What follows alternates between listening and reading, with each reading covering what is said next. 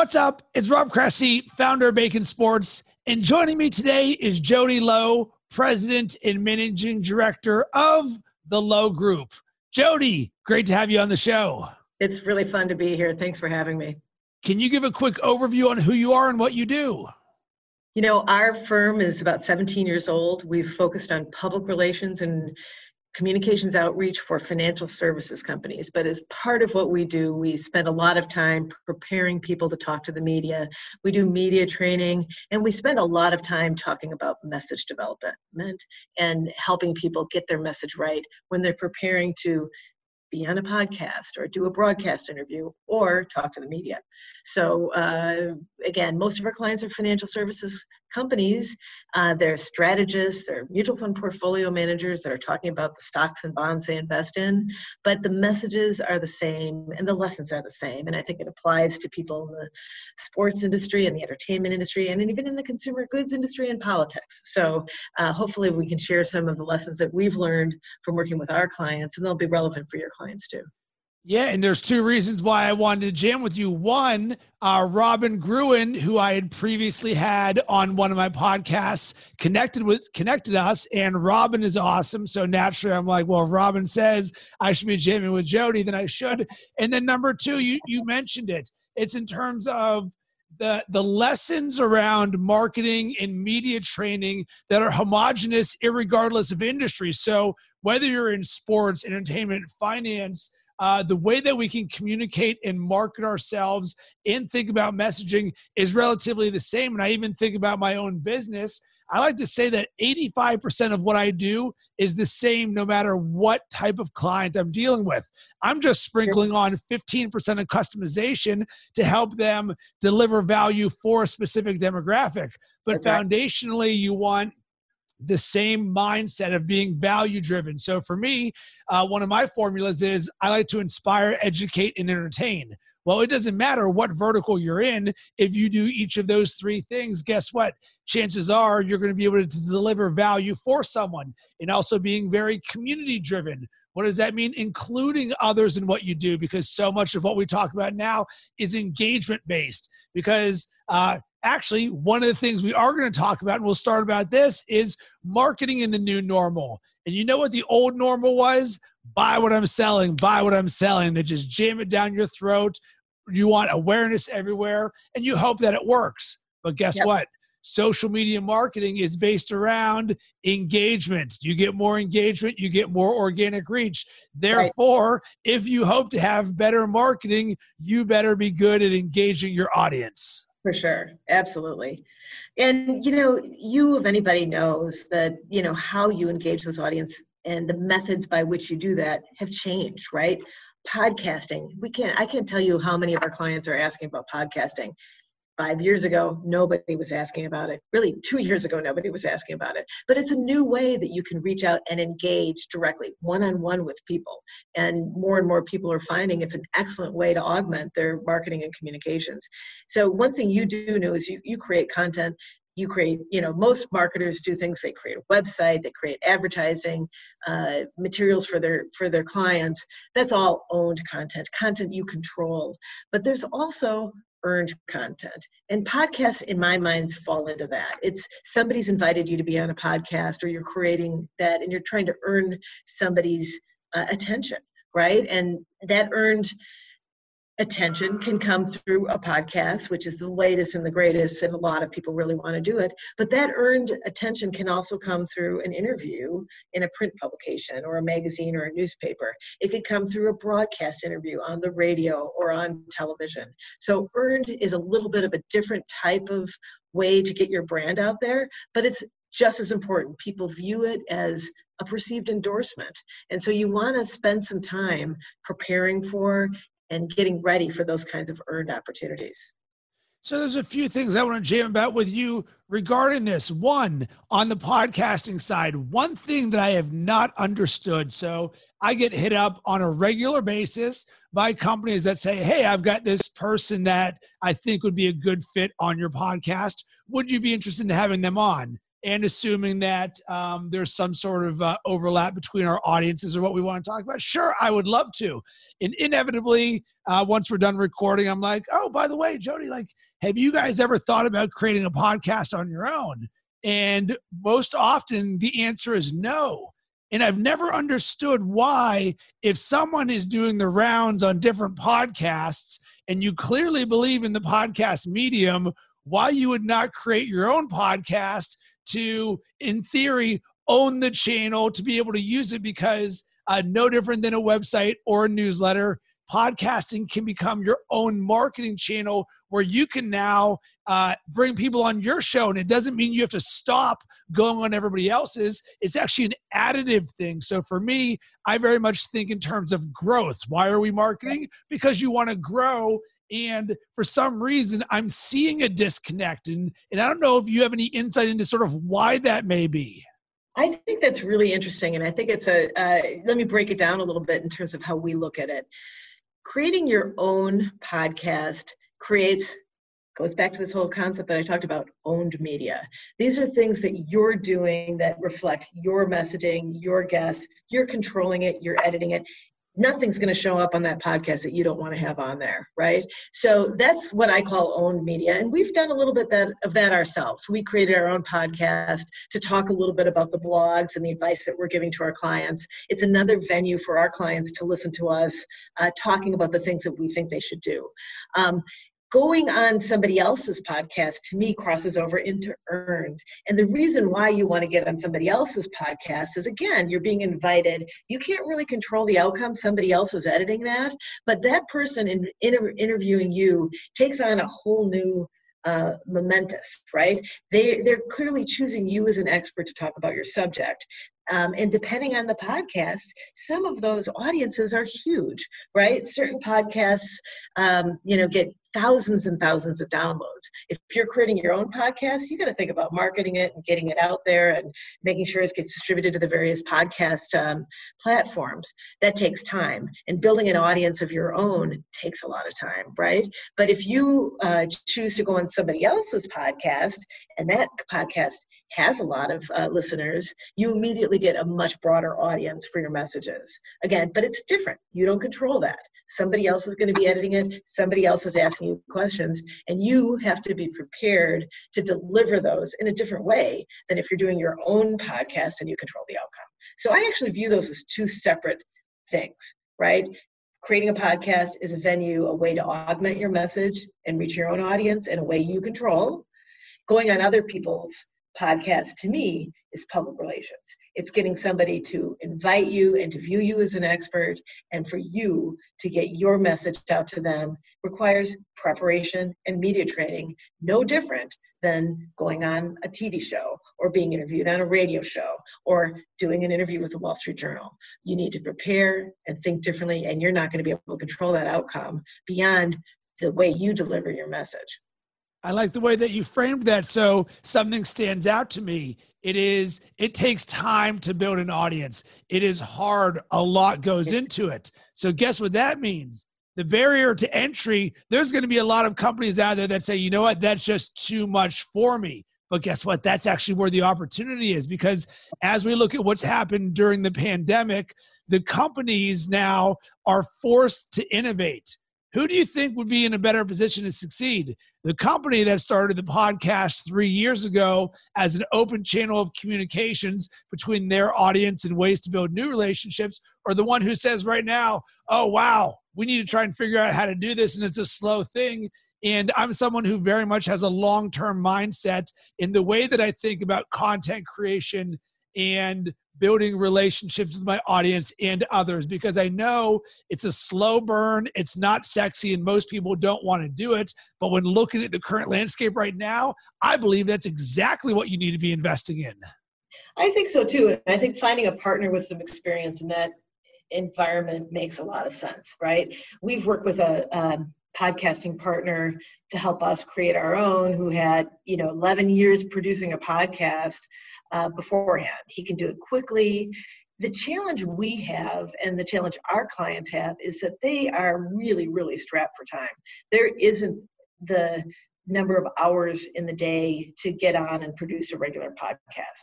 So, how are they going to do it? So, larger, say, registered investment advisor, financial advisory firms, or asset management firms, if they're going to create a podcast, generally they're going to feature different people on that podcast.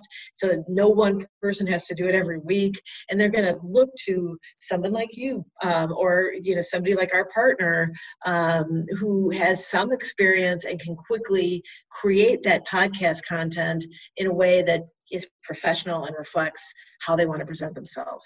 So, you know, again, finding the partner that understands who you are, what the feel needs to be, what kind of professionalism you want to have, or what kind of tone or or um, you know culture or feeling of your podcast, um, and then somebody who can do the work to get it done. Because a lot of people on a day-to-day basis simply aren't going to have the time to do this themselves, and they're going to need to work with a partner who's who's got the experience to do it.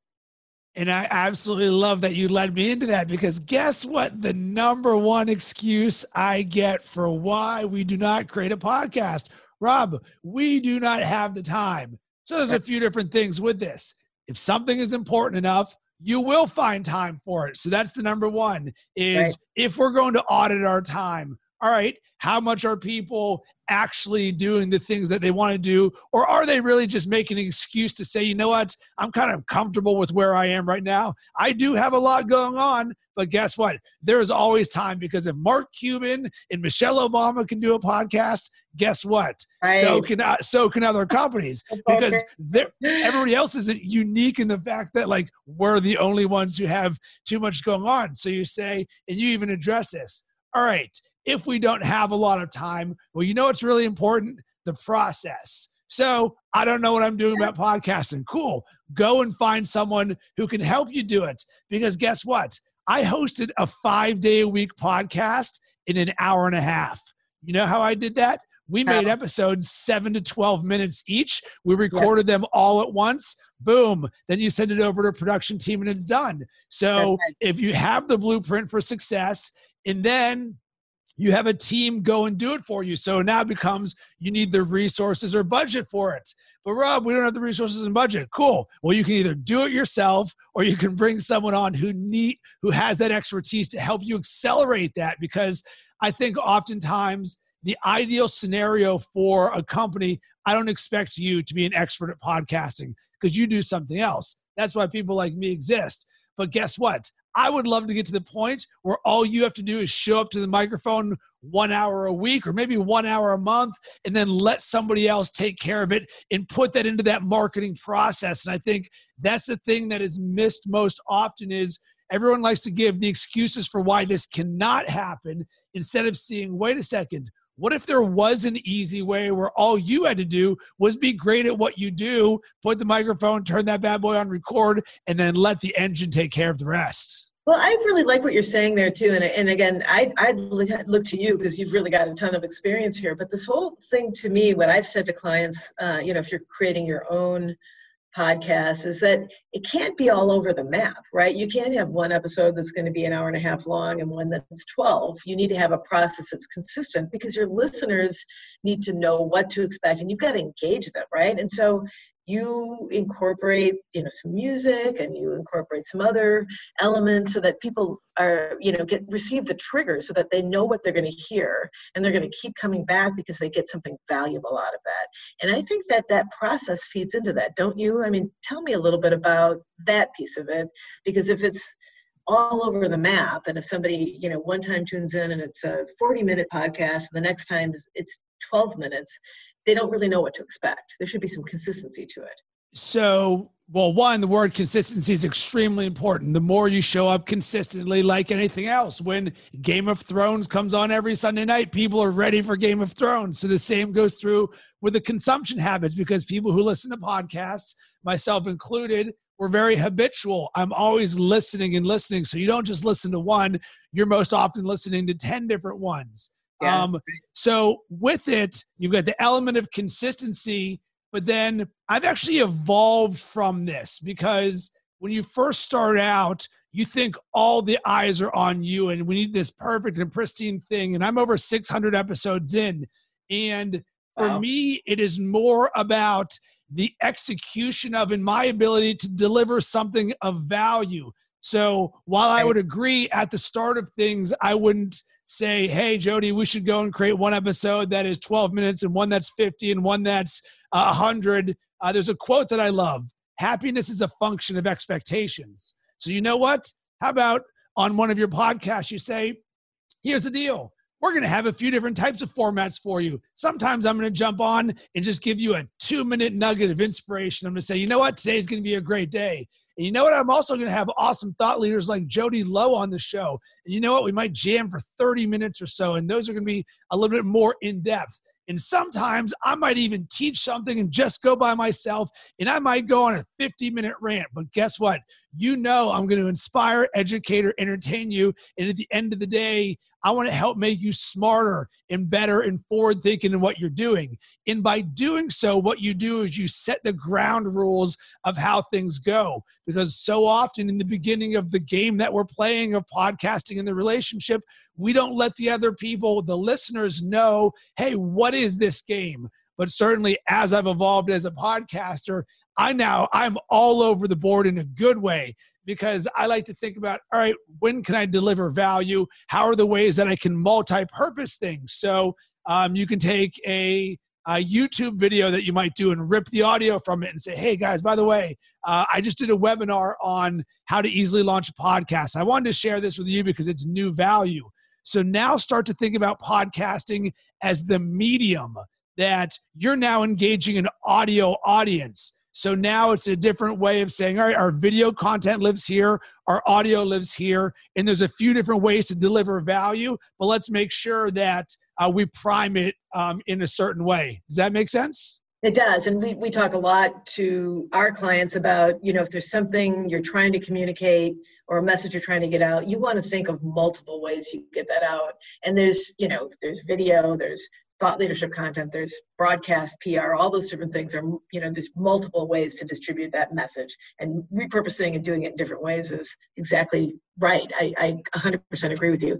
I also think one of the things you said made me think about you know having multiple formats thinking you know you, you want to think about the audience you want to reach ultimately as a as a marketer right? And podcasts allow you if you produce it yourself to reach different audiences. But even within those who are consuming podcasts depending on the day time they have you know what they're interested in they may engage with some of your content and not engage with all of it. And you want to have something that's going to reach different audience members because not everybody's the same.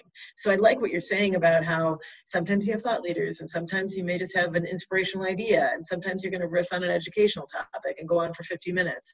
And depending on the person who's listening and their schedule and time, they may pick and choose different pieces of your podcast that fit what they need at the time. But you've got to feed, you know, serve up different things to different audiences uh, because not everybody's the same. Yeah, 100%. And I think about something, I listen to the Tim Ferriss podcast, and Tim Ferriss podcast can be like one. two hours long, like super long stuff. But he said something that I've really enjoyed. He goes, You know what?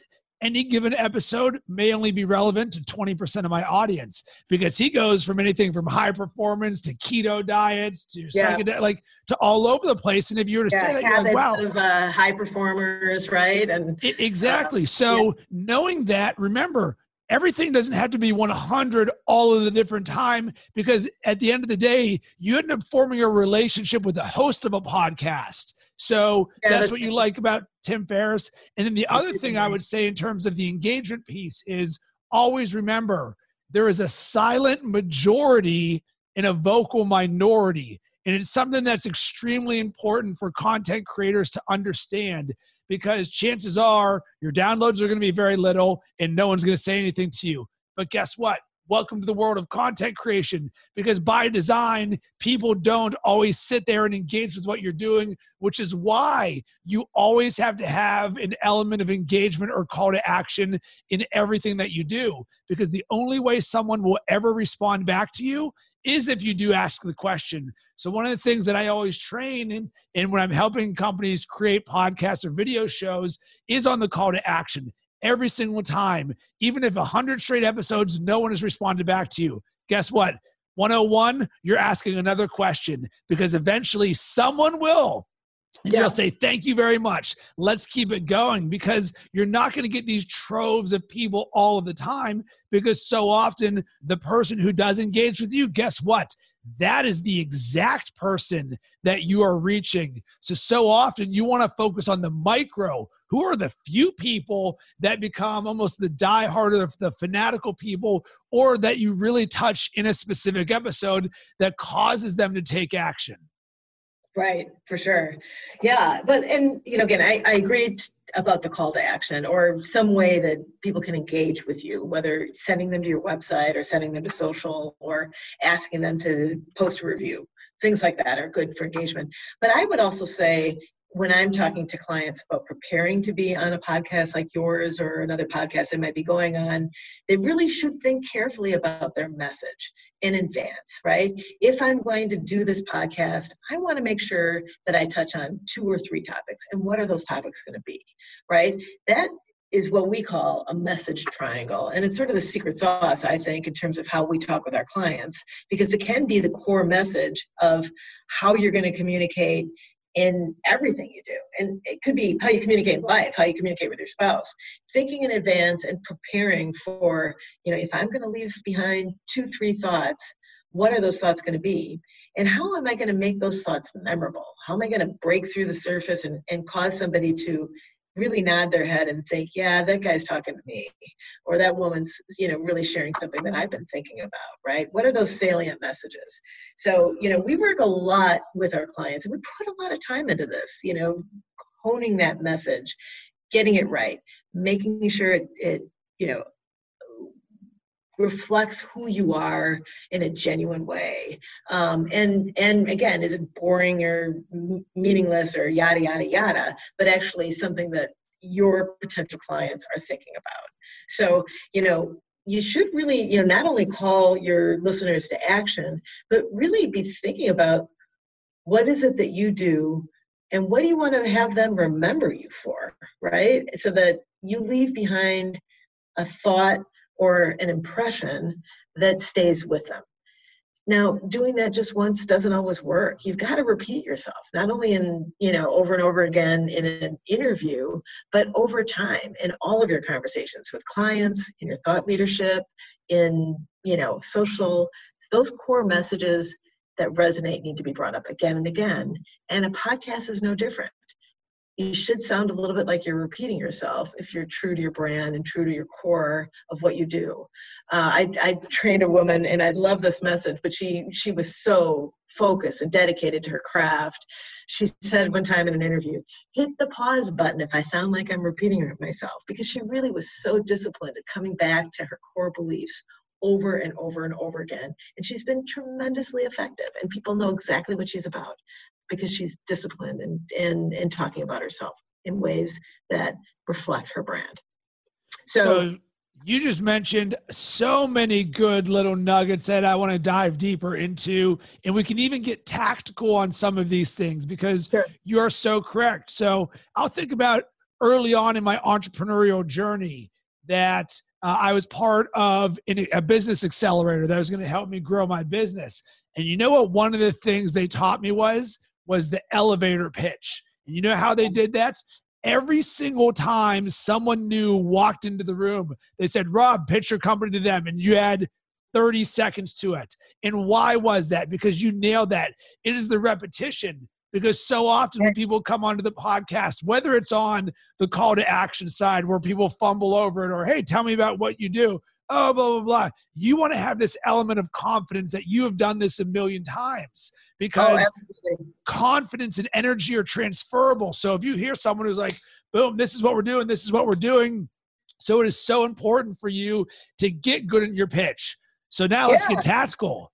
I think so too. And, and it is what we're, what we're talking about here. This what we use. You know, again, we call it a message triangle. It's slightly different from an elevator pitch. An elevator pitch really, truly is that 20 second, 30 second. Here's who we are. This is what our business does. This is why you should buy our product. You know, most people that are doing public relations are being interviewed, say, by the Wall Street Journal on a topic, right? They're going to be interviewed about sort of the outlook for interest rates or, or you know, what the stock market correction means. And you know, in doing that interview, you have an opportunity to bring up some of the things about what you do and how you do it, but you can't just sort of segue from a question about what are interest rates going to do and say your elevator pitch because it's just going to sound phony. It's going to be like the Sunday morning TV politicos that never answer the question and just you know give their uh, their political message without um, you know uh, engaging with the the questioner. A truly good interviewer controls the interview by answering the question and bridging to a message or two that reinforces the two or three things that are differentiating about them. And that's why you have to sort of really prepare in advance. The message triangle is sort of the three broad ideas that you want to talk about, but then you need to think about different ways to say that. Um, you know, using different sound bites or turns of phrases or analogies or stories that reinforce the point. Because you're going to be coming back to this again and again, and you don't want to sound like a broken record. You need to say it in slightly different ways. So it's really the people who are really good at this take a question that they're given, they answer the question and are able to weave in the core differentiating concepts about who they are and how they do things in a way that is memorable and keeps people, you know, coming back to them. So that's that's that's the the, the I think you're you're right absolutely about confidence. Um, you know, if the more you do this, the better you can get at it, um, and the the better you are at sort of thinking about about your message in a way that answers the question. So here's a simple four steps that you can do. Step number one, you have to be intentional about this. It's not okay. going to happen if you're not yeah. intentional. Absolutely. Number, number two, you want to have a strategy for this. So you're like, all right, what am I going to do? So how do you create a strategy? Number three, you write it down. When you yeah. write it down and get it out of your head, because so often people are just going to rely on it. Remember, repetition and confidence. You can read the same thing over and over and over again. And then number four, one of the things that I absolutely love that you said, you said stories that reinforce the point. Here's what I want you to do. Go ahead and start with one. Write down one story, and you don't need to write the entire story. Just write the headline of what that story is and how it might relate to something. Because guess what? When you're intentional and you have a strategy and you write it down and you've got a story or stories that relate to all of this, boom, that is what is repeatable. Absolutely. We've said to people in our media training, you know, if you, if you could only get one or two quotes in the story, what do you want those to be? Right. And I think so often people prepare for interviews by writing down everything they know. Now, the point is, is that, you know, points one, two, and three are far more important than points eight, nine, and 10. And if you are unintentional and you just, you know, make an exhaustive list of everything you know, that reporter will uh, or podcast host will guide you down whatever they want to talk about. And if you are intentional about it you really try to keep your focus on just the two or three most important things and keep coming back to them so that you are sure to talk about the things that you think are important to talk about and spend less time on the things that are less important that you really don't care to be quoted about. So that's that's the key part about the message triangle. I also think writing it down is really important. I'm glad you stress that. Um, you know people need to be able to think and remember what they want to say when they're under pressure. And, you know, often when those lights come on and you're on a broadcast interview, it's really hard to remember. And so if you've written it down, even if you don't have that message triangle in, tr- in front of you, it's a, a visual device that helps you to remember it right? But if you are doing a phone interview or, or you know doing a podcast interview over um, a screen or on a phone you can have that message triangle right in front of you and you can remind yourself of the things that you wanted to bring up beforehand because you might not remember them in the moment because you're a little bit nervous right? And you're on the spot. So the message triangle is a super tool to help you make sure you're uh, like you said intentional about getting those points across over the course of 600 podcasts. You know how many episode scripts I've written? 600 because exactly what you say. I want to have a bullet point of where i want to go with said conversation. It doesn't mean we're going to get to all of those different things. Chances are it doesn't. Things spiderweb. But guess what? I am prepared for every single podcast that i do and the way that i do it is by writing it down. So now let's talk about the last thing we're going to jam about tips for doing an interview on video or for a yeah. podcast. And one of the things I think is actually related to what we just talked about in terms of um, the media is I have a background in improv and comedy writing from Second City in Chicago. And cool. one thing that is a hallmark to me as a guest on podcasts and as well as a host is a phrase that's yes and. And what does that mean? It means that I build upon others' ideas. And this is so, so, so important when you are a guest on someone's show because they're going to ask you a question and you may have things that you want to actually get to. But what you want to do is be someone who builds on top of ideas. Jody, that's a great idea. I love this. And this. And this is actually something that is a mindset that permeates me in all areas of my life.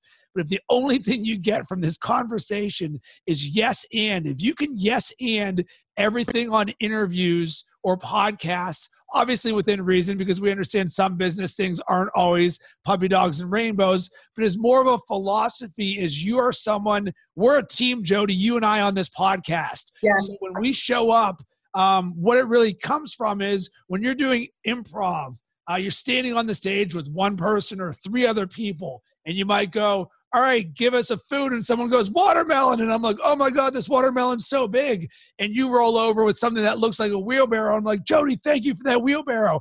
Boom, I'm yes anding you. But the worst thing that can happen is I've got this giant watermelon. I'm like, someone give me something for this watermelon. You're like, that's not a watermelon, dummy. Boom. It, it kills the scene. right. But the exact same mindset goes true when you're on a video interview or a podcast. Let's yes and things. I love that. I. I've never thought about it as yes and, but I think that's actually directly related to what we talk to people about in media training. That you know you are in a conversation with this reporter and you've got to answer their questions and you've got to build to what you want to say so often you know a reporter will ask a question and you can say that's a really great question i'm going to answer that question and the other important thing about that same topic is my message, right? So you're answering the question, you're engaging, and you're figuring out a way to connect what that question is to what you want to talk about.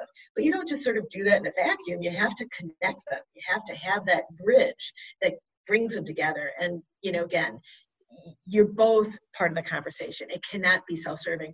And let me tell you, we talk with a lot of really experienced journalists. And when we set up interviews for our clients, we need to remind them that the journalist's job is to tell a story for their readers. It's their story. Their job is not to sell your product, right? So the only way you're going to be effective in an interview is you are engaging that with a reporter, helping them tell the story, and figuring out a way how you and your company and your brand fits into that story, right? It's a story that has to be told. Again, they're not going to just tell your story and, and write your news release for you, uh, especially sophisticated journalists. So, the people who do this best understand the purpose of the story and they figure out how they're going to be part of it. It's a two way street. It's not just um, it's not just you telling your story. So I, I love that. Yes, and that's such a terrific way to come at it.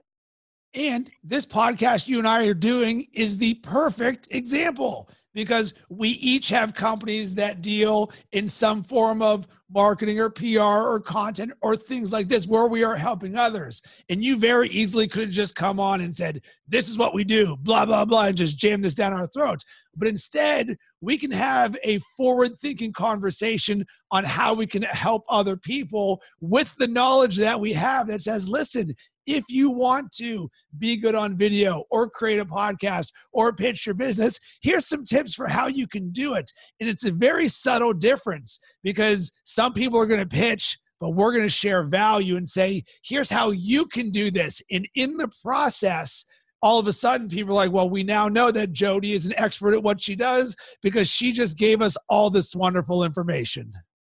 Well, can can we talk a little bit too about sort of we're sharing information, but we're really sharing information at an interesting time with the pandemic going on, right? That's created so many opportunities for people to you know get in front of people on zoom calls or skype interviews. And many of our clients you know they you know they may not be based in new york city. So being live on cnbc is not you know possible every day of the week but it's been a leveling of the playing field in the sense that anybody now can be a subject matter, matter expert and be featured in a zoom call or in a skype interview.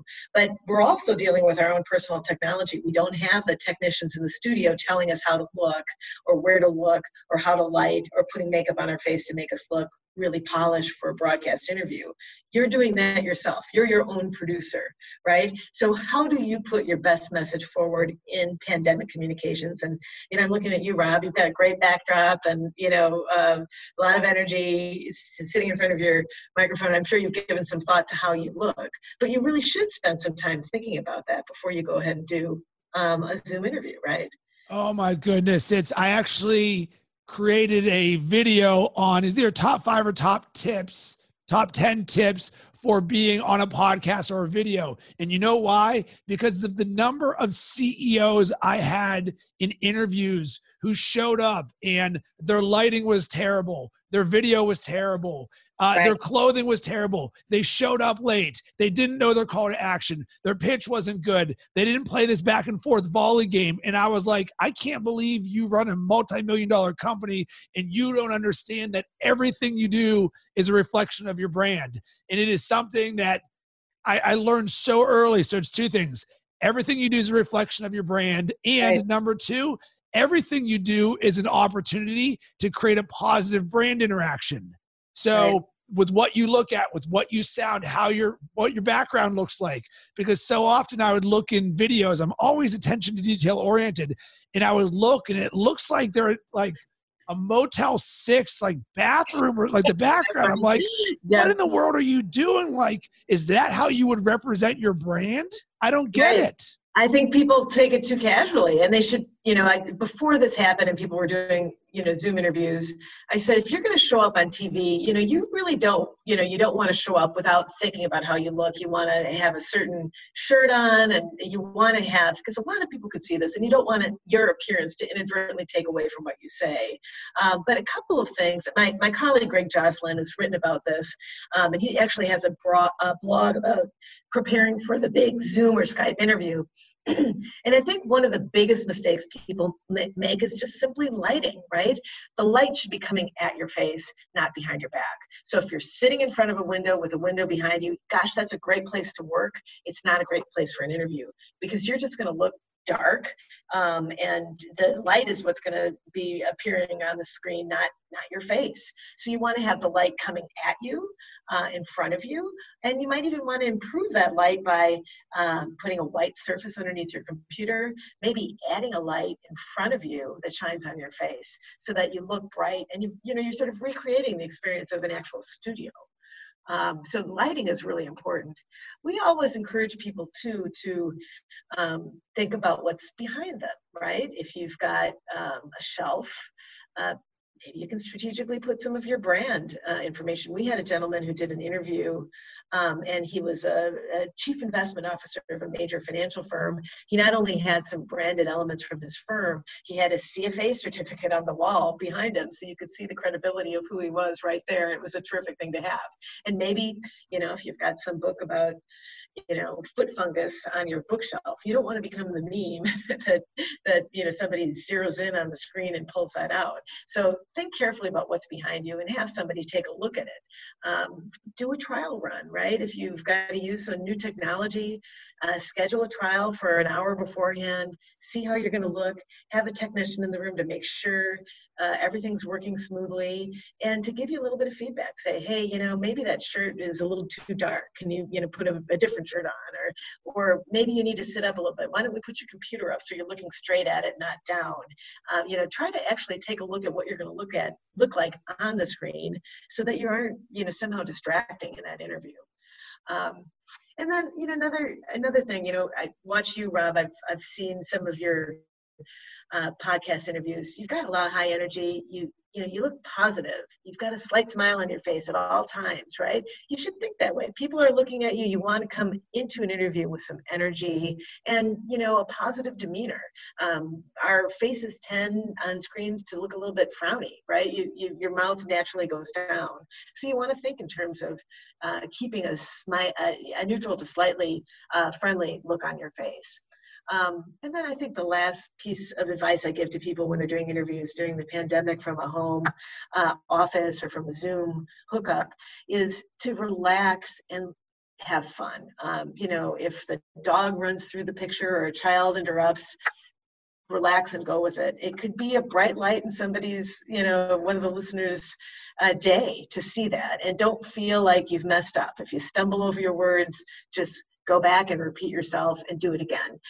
Um, if you're relaxed and you go with the flow, um, it'll work just fine. And I think most people, you know, expect that. You don't have to be perfectly polished. Be a human and um, go with the roll with it when things don't go exactly right, um, and just get back to what it is you're trying to do if you hit a, a fork in the road or a technical issue. Um, people are patient. They understand that we're in a pandemic now and things are different. And so you have some greater latitude to present yourself and fix things if it doesn't go exactly perfectly. So those are some of the tips that we've given. Are there other things that you think people should be doing beyond that that uh, that can help them put their best face forward in an interview? Uh, number one, show up on time and or early. Uh, that I mean, that's a no-brainer. Goes without saying, but guess what? There's a reason why I have to say that. Uh, two, I love what you just said about the relax and have fun, and there's two reasons for that. Number one, is relatability. It's actually one of the things that I believe I am best at. I'm extremely relatable because I'm conversational in how I do things. And you then said, don't have to be perfectly polished. You know what? I actually prefer not perfectly polished because we're going from a world of studio where suits and big cameras and all this expensive studio equipment and that's almost overly produced it's not as relatable but now when you get to see someone's backdrop and you're like wow there's a baseball or there's a book that i read you can all of a sudden be a little bit more relatable but guess what when you and I have a conversation, it's not perfect. Sometimes I'm going to stutter over my words or say um or something like this. That's okay because uh, perfection is the enemy of greatness. So yeah. I don't expect you to be perfect. And so often the mindset of going in, I've never done this before. Oh my God, everybody's watching. I have to be perfect. No, give me the complete opposite. I actually prefer unperfect content because when we screw up, guess what? Everybody screws up and it's more relatable. And I get it. If you're on TV on this major thing, but guess what? If your kid comes or your, your dog comes, that actually might be the most attention grabbing thing that happens in your entire interview. Even though you might not want that, people may see that a little bit more because of it. Well, and I find it it gives the host an opportunity to engage a little bit too with the guest. I can't tell you the number of of, of sort of warm conversations I've heard on podcasts when a dog barks in the background, and you know there's this sort of human element that gets entered into the equation that wasn't there before and people really like that and it makes it memorable. So you know don't don't get nervous about that. Embrace it and just roll with it. I think that's that's always good advice. So jody i had a blast jamming with you and i have to recognize you for something because you and i up until starting this podcast had never spoken before in our lives. Yet here we are 40 plus minutes into this episode. And I feel like you and I could just continue to jam all day, de- delivering so much yeah. value. And let that be a testament to how things can go. Here's two people who've never met before, but we say, all right, let's have a conversation from someone that we both know and we're value driven in all this. And I feel good because I know that what we talked about are legitimate things that if someone wants to get into media or podcasting or be more on Zoom videos, you could literally go back and take notes from all of this. And this is a masterclass on how to be better on camera in media. Media, and these are the exact things that both Jody and myself teach and train our clients on. So thank you very much for showing up and being awesome, Jody. Well, and I thank you too. I just I feel like not only did I have a lot of fun doing this today, Rob, but the other thing is I walked away learning something from you. Uh, you know, you've got this specialty, and you've done 600 of these. I haven't done that many podcasts, but I've spent time working with people preparing them to be on the media. We both came from different perspectives, but my clients want more of what you're doing, and I learned a ton from you too. So thanks for teaching me. So you're welcome, Jody. Where can everybody connect with you? Uh, you can find me at www.lowcom.com. And I did mention a blog by my colleague Greg Joslin um, that you can read that talks about preparing for interviews. It's, it's at our blog page, The Lowdown. So you can visit us there too and, and get some more tips. And as always, I would love to hear from you about this episode. There are so many things that we could unpack, but here's what I'm curious about. Have you ever been on a Zoom video podcast or interview before? If so, tell us about that experience. What were the things that you were feeling? What could you do better? And is there anything on our end that we might be able to help you with? Do you have that burning question that's like, Rob and Jody, I just don't know about X, Y, and Z? We would love to help you out. You can hit me up on all social media platforms at Rob Cressy. I'll make sure to share anything good that gets sent in. Maybe that was money. Tell me that wasn't money.